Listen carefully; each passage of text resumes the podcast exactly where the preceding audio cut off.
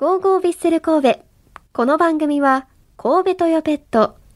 ワコーレマンションシリーズの和田光さんと共にお送りします。ウィークリーマッチレポートビッセル神戸の熱い戦いを振り返るマッチレポート。今日もラジオ関西のサッカー担当、まいちゃんこと、前田さんと一緒に振り返っていきたいと思います。よろしくお願いします。お願いします。お願いします。暑いですね。暑いですね。めちゃくちゃ暑いセミがまだうるさいですしね。セミがねめちゃくちゃ鳴いてますもんねもう本当にこのジメジメした中で走ってるっていうのは選手も多分言ってましたけど、はい走るっていうのがすごいですよねすごいですよ。本当に。本当に練習してるのもすごいですよねもういや倒れそうになると思うんですけど、それでもあの90分間あの、うんまあいわゆるインテンシティというか強度ではいタフに走り回ってる選手たちはやっぱり本当に尊敬しかないですね。そうですよねでそんな暑い中で今週は2試合はい。頑張っているヴィッセル神戸ですが8月2日水曜日に行われた天皇杯ラウンド16、はいバンホーレ甲府との試合をまずははい。振り返りたいと思うんですがこの試合は大迫選手武藤選手をベンチスタートはいとしまして、まあ前半20分に甲府に先制されてしまして先制されてしまいまして0対1で前半を折り返すも後半から大迫選手武藤選手もう2人が投入されると2人のゴールもありまして結果は4対1で逆転勝利となりました。いやー初めの1点がちょっと惜しいっていう結果にもなりますよね。そうですね。うん。まあ、どうしてもこうなかなか対戦してない相手ってところもあってはい。入りがむず、試合の入りが難しかったのかなというのもあるんですけどにしてもやっぱりこう途中からはい。大迫選手武藤選手がやっぱりこう揃ってドンときたらやっはい、ぱり今までやってない特にこう J2 のチームなんてうん、うわってもう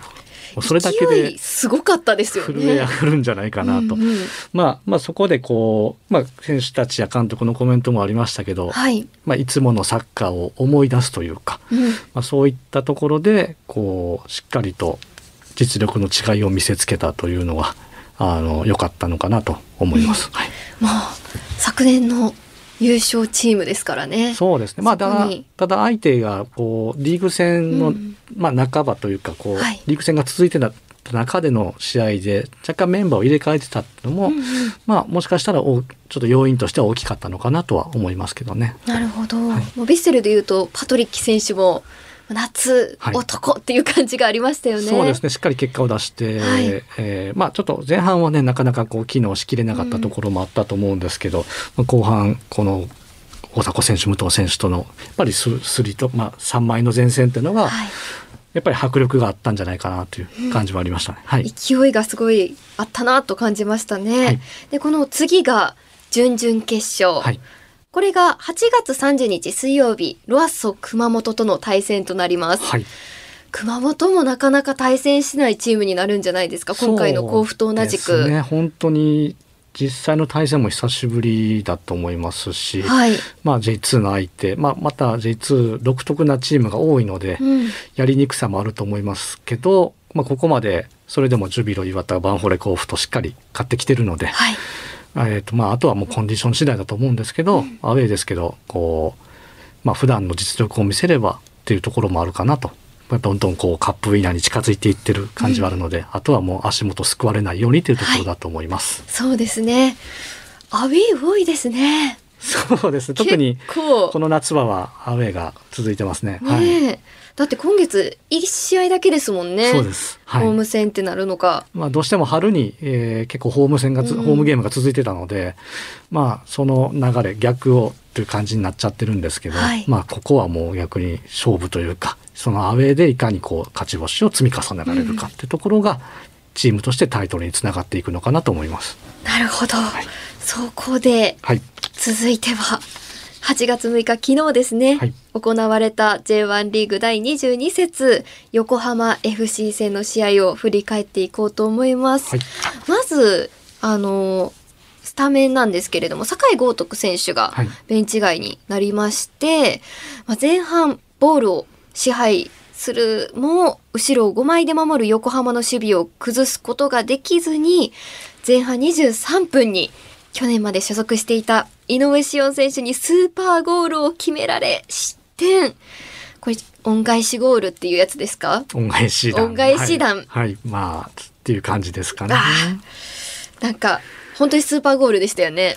まあちょっとなんかこうモーゼの10回じゃないですけど、はい。なんか真ん中がパッと開いたようなところを井上選手が、はい。あのまあ結構横浜 FC がその時に攻め込んでってそのまあクリアというかそういう流れの中でこう井上選手がまたボールを取って、うん。スタスタスタと中盤中央をこう抜けていってからの綺麗なミドルシュートが綺麗に決め決まってしまいました。そうですね、はい。ちょっとまあ応援してた選手でもあるのでう、ん。うん、悔しい、まあ、まあ悔しいですけど。複雑な複雑ですね。はい、はいって感じですね。はい、相談してまいりました。そして、まあその前半は、うーん、あの、後半ですね、はい。折り返しまして、攻勢に出る神戸でしたが、後半20分に再び横浜に一瞬の隙を突かれ、2はい。失点目という、はい。まあね。早かったですね。山下選手はい。あのルヴァンカップでもやられた選手だったので、まあ、警戒ポイントの一つだったと思うんですよ。ただまあ今回に関しては特にこう相手がしっかりと守ってはい。後ろを固めた中で、まあ、ヴィッセルが逆にこうどんどんどんどんこう敵陣というか横浜 FC の陣に引き込まれて引き込まれて、うんうんででもそこでこう攻めあぐねてその中で相手の一発のロングボールから、うん。まあ、山下選手のスピードを生かされた。はい。なんかちょっとあの、まあ、最近でだってデジャブ感があるのがこう、うん。なでしこジャパンがこうカウンターから点取ったような流れです、あーあスペイン戦だったかな。はい。なんかあんな雰囲気を思い出すようなこう、ううんまいことやられたなっていう感じもありましたし、はいこうちょっと攻め急いだ中で、うんうんえーベイセルがこう裏返されたというかうんこの2点目がかなり効きましたね。はいそうですね。ポンポンと決められてしまううんヴィッセルですが、まあ、2点に抑えたっていうのもあるんですよね。後半34分には、マテウルマテウス・トゥーレル選手が横浜の小川慶次郎選手をペナルティエリア内で倒してしまい、PK の判定があったんですが、この PK は前川選手がストップ。そうですね。ここは本当に守ってくれて。このここで0-3にされたら、はい。完全に試合が決まってた中で、うんうん。このストップはまあ、本人にとっても大きかったと思いますし、はい。チームにとってもその、まあ、今後の得失点も踏まえたらこの1点を守ることは決してこうマイナスじゃないというか、はい。あの今後にもつながることだとそうですね。だなと思います。はい、もう今後最後、まあ、あの最終戦近づいてくるにつれてこの失点を抑えたっていうのがそうですね。効いてくるかもしれないですもんね。はい。ということでちょっとこの PK を止めて反撃ここからヴィッセルの反撃が始まるかなと思ったんですが、そこまではならず、はい。0対2とリーグ戦6試合ぶりの敗戦となりました。ちょっと悔しい試合でしたね。そうですね。やっぱりこうこの暑い夏場に、うん。えーしかも横浜さんは、まあ、ちょっと天皇杯負けてたっていうのもあるので、はい。少し、えー準備期間があったと、うんうんまあ、ヴィッセルは、まあ、天皇杯しかもアウェーの甲府っていう、はい。なかなかこうちょっと、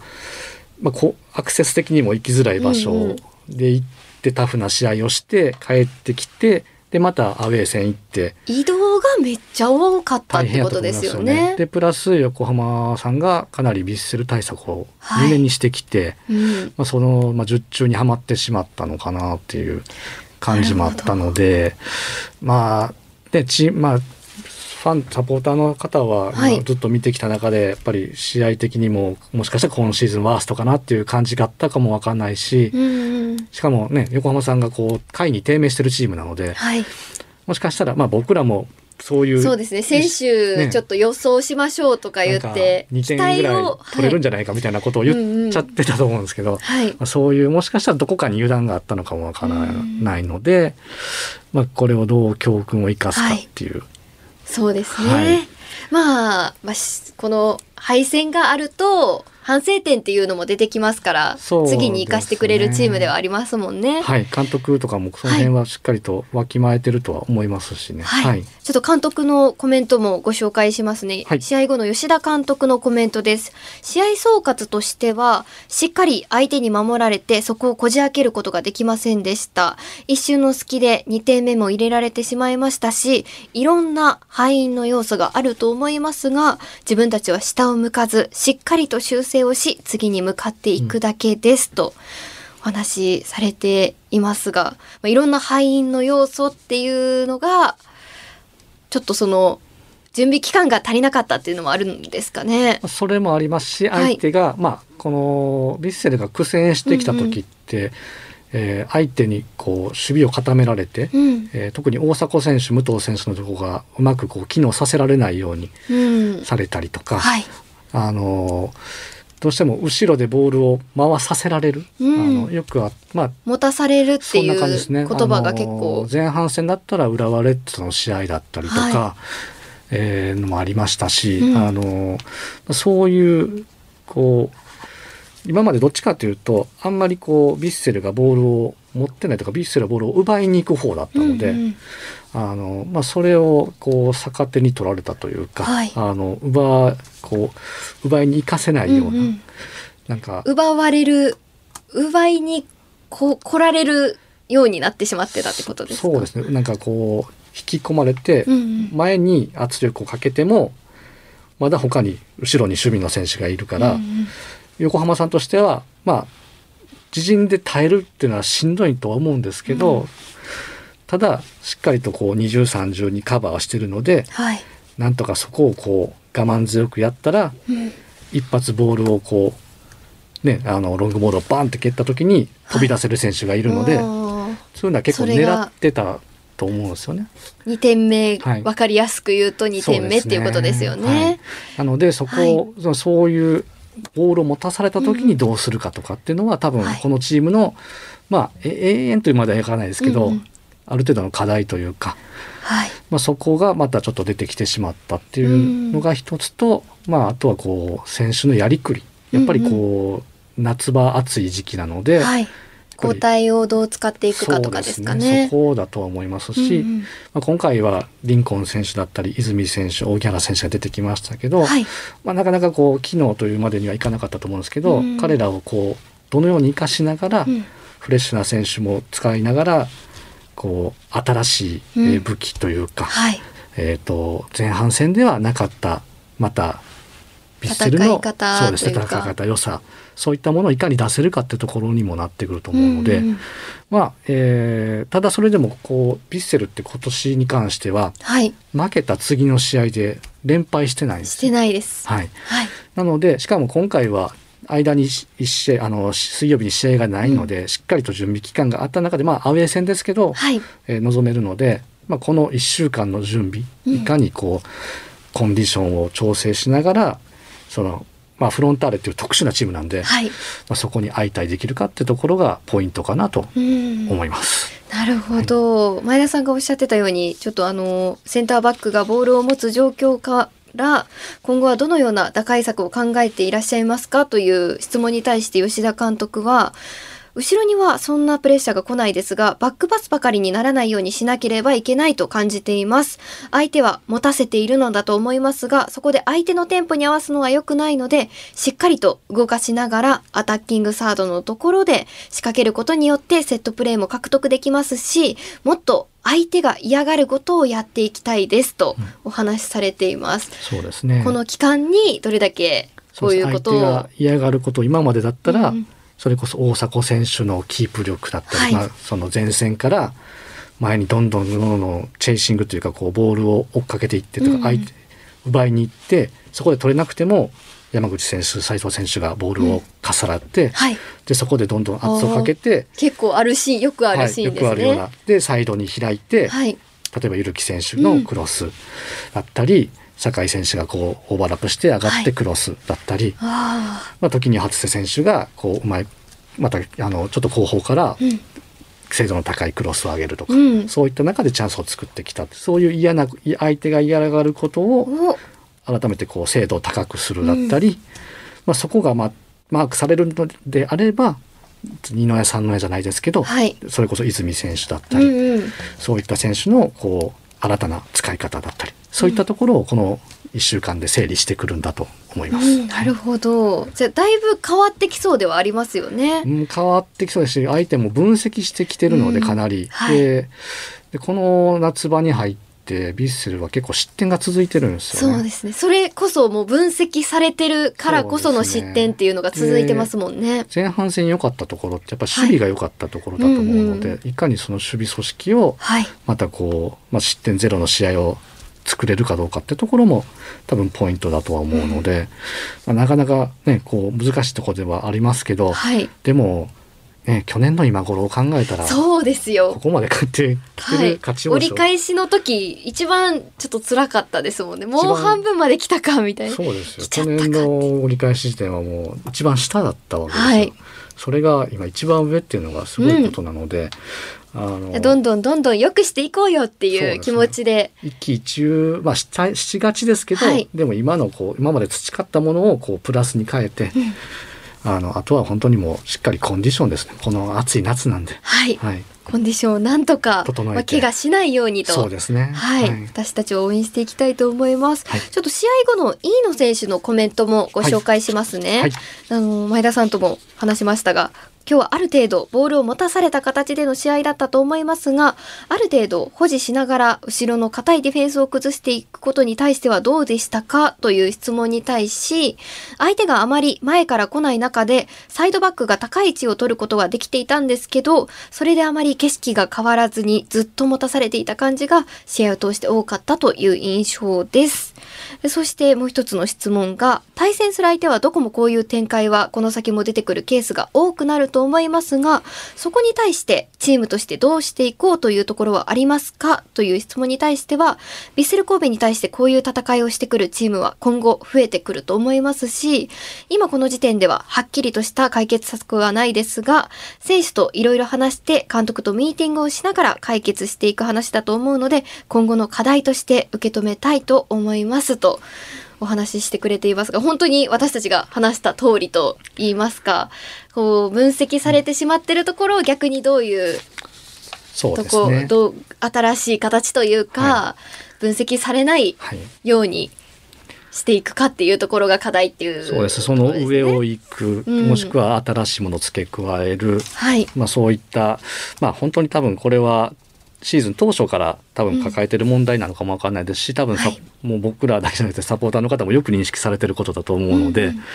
まあでもそれはね現場えーの吉田監督をはじめとする教官の方々がしっかりとこう認識して選手に落としていく落とし込んでいくことだと思うので、まあ、えーそんなこう今何かせかされてるわけでもないし、はい。まあそこはもうチームを信じてじゃないですけどチームのどんなやり方をやっていくかまずは次の試合を見守ってそうですいきたねいなという感じだと思います。ももう次だ切り替えていこうっていう気持ちで。う今はそれで全然いいと思いますしそうですよね、はい。ちょっとあの試合後にはゴール裏のサポーターと、はい。ちょっと山口選手が少し話し合う場面もあったそうで山口選手がはい。あのインスタグラムの方にすごい長文のはい。あのことを書いていらっしゃってちょちょっと満足できない試合だったけどまああの鼓舞される方が力になる時もあるから応援してほしいみたいな内容だったんですけれども、はい。まあ本当にそうですよ去年のことを考えれば。はい。まあ逆に去年あの牧野さんがはい。ラジオ出ていただいた時にあの神戸のサポーターは優しすぎるっていうのをおっしゃってて、その大丈夫だよ次頑張ろうっていうのをずっと言ってくれる鼓舞してくれるっていうのが優しすぎるって言ってもうちょっともう強めに言っていいんじゃないかっていうふうにはい。話してらっしゃったのに、まあ、今年はちょっとこう1位っていうのもあって期待しすぎてるところもあるのか、負けに対してのはい。悔しさというか、はい。なんか期待してたのにっていうのがもしかしたらあるかもしれないんですけど、まあ去年あの成績の中でもどんどんどんどん良くしていって、今1位をキープしているわけですからね、はい。切り替えて、ね。暑いけど頑張ってっていう気持ちで。どうしてもこう期待値がちょっと今かなり急上昇してるので、はい。こうしかも三沢今回の会場って近いんですよ。すっごいピッチに。だからダイレクトにこう声が届いちゃうところもあって、まあ、もしかしたらそれがこうなかなかね、えー選手としてはこう、いろんな思いがあったのかもわかんないですけど、でもやっぱり山口選手はね、こう、はいキャプテンうん。でこうやっぱかなり背負ってるところもあるので、まあ、そういったところで自分からの発信ってことになったのかなと。そうですね。まあ、ほとんどのサポーターは、もう次や次やっていうはい、言葉をかけてると思うんですけど、その中でもちょっと厳しい言葉が届いたのかもしれないですよね。そうですね。うん。まあということで、はい、まあ、次、次ですね。頑張ってほしいなと。本当にその逆に本当に次の試合が大事なので、そうですね、はい川崎フロンターレ戦があります。はい、で、ちょっと、毎週、毎試合やってる、ちょっとはいアクターズチョイスも、今週今試合もやっといこうかなと思います。はい。ちょっと、アクターズチョイスのコーナー続けてやっていきたいので、はい、えっ、と、今回はですね、はい。やっぱり、皆さん一緒かもしれませんが、前川選手が PK を止めたっていうのが、は私の中では、いいシーンだったなとはい。思います。やっぱり前川選手の守備力、うん。今シーズンを通して安定してますし、やっぱりサポーターのね選手声もありましたけど、うんダイヤが止めてこそみたいなのがありましたけど、はい。本当に頼もしい背番号1になってきてるんだなっていうのを感じますね。そうですね。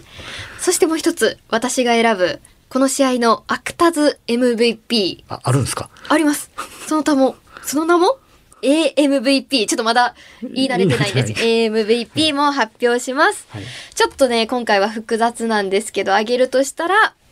井上志音選手かなと思います。まあ、そう、相手のゴールですけれども、はい。まあ、移籍するってなったら、もう、どこ行っても、うちのチームの選手だから応援するよっていう気持ちで送り出すじゃないですか。はい。やっぱりその姿を、活躍してる姿見られるっていうのは、嬉しいことなので、そうですね。まあちょっと、まあ今回は対戦相手がね、今回は はいめちゃくちゃ悔しかったですけど、はいまあ勝てなかったっていうのもあるし、ね。勝ててたらなんかもっと違う顔で言えたかもしれないんですけど、うん、でも、まあ、活躍してる姿、あの姿をはい、神戸で、見せてほしかったですね。そうですね、そういうのもありますね。そういう気持ちも込めて、はい、井上志音選手にはい。しました。今後活躍ね、他のチーム相手にもどんどん点取って、そうですね。ちょっとあのそういうところ神戸以外でしてくれて。ね。あの 別の形でビスロを助けていただけるとああ、ほんまや。りがたいなと。そうですね。そこにちょっと期待したいと思います。ははいい。ということで、アクタズチョイス、はいアクタズ MVP を紹介させていただきました。はいお付き合いありがとうございます。さあ、次節の J1 リーグ大切な試合です。8月12日土曜日第23節はアウェイで川崎フロンターレとの対戦となります。こちらは19時キックオフです。以上、ウィークリーマッチレポートでした。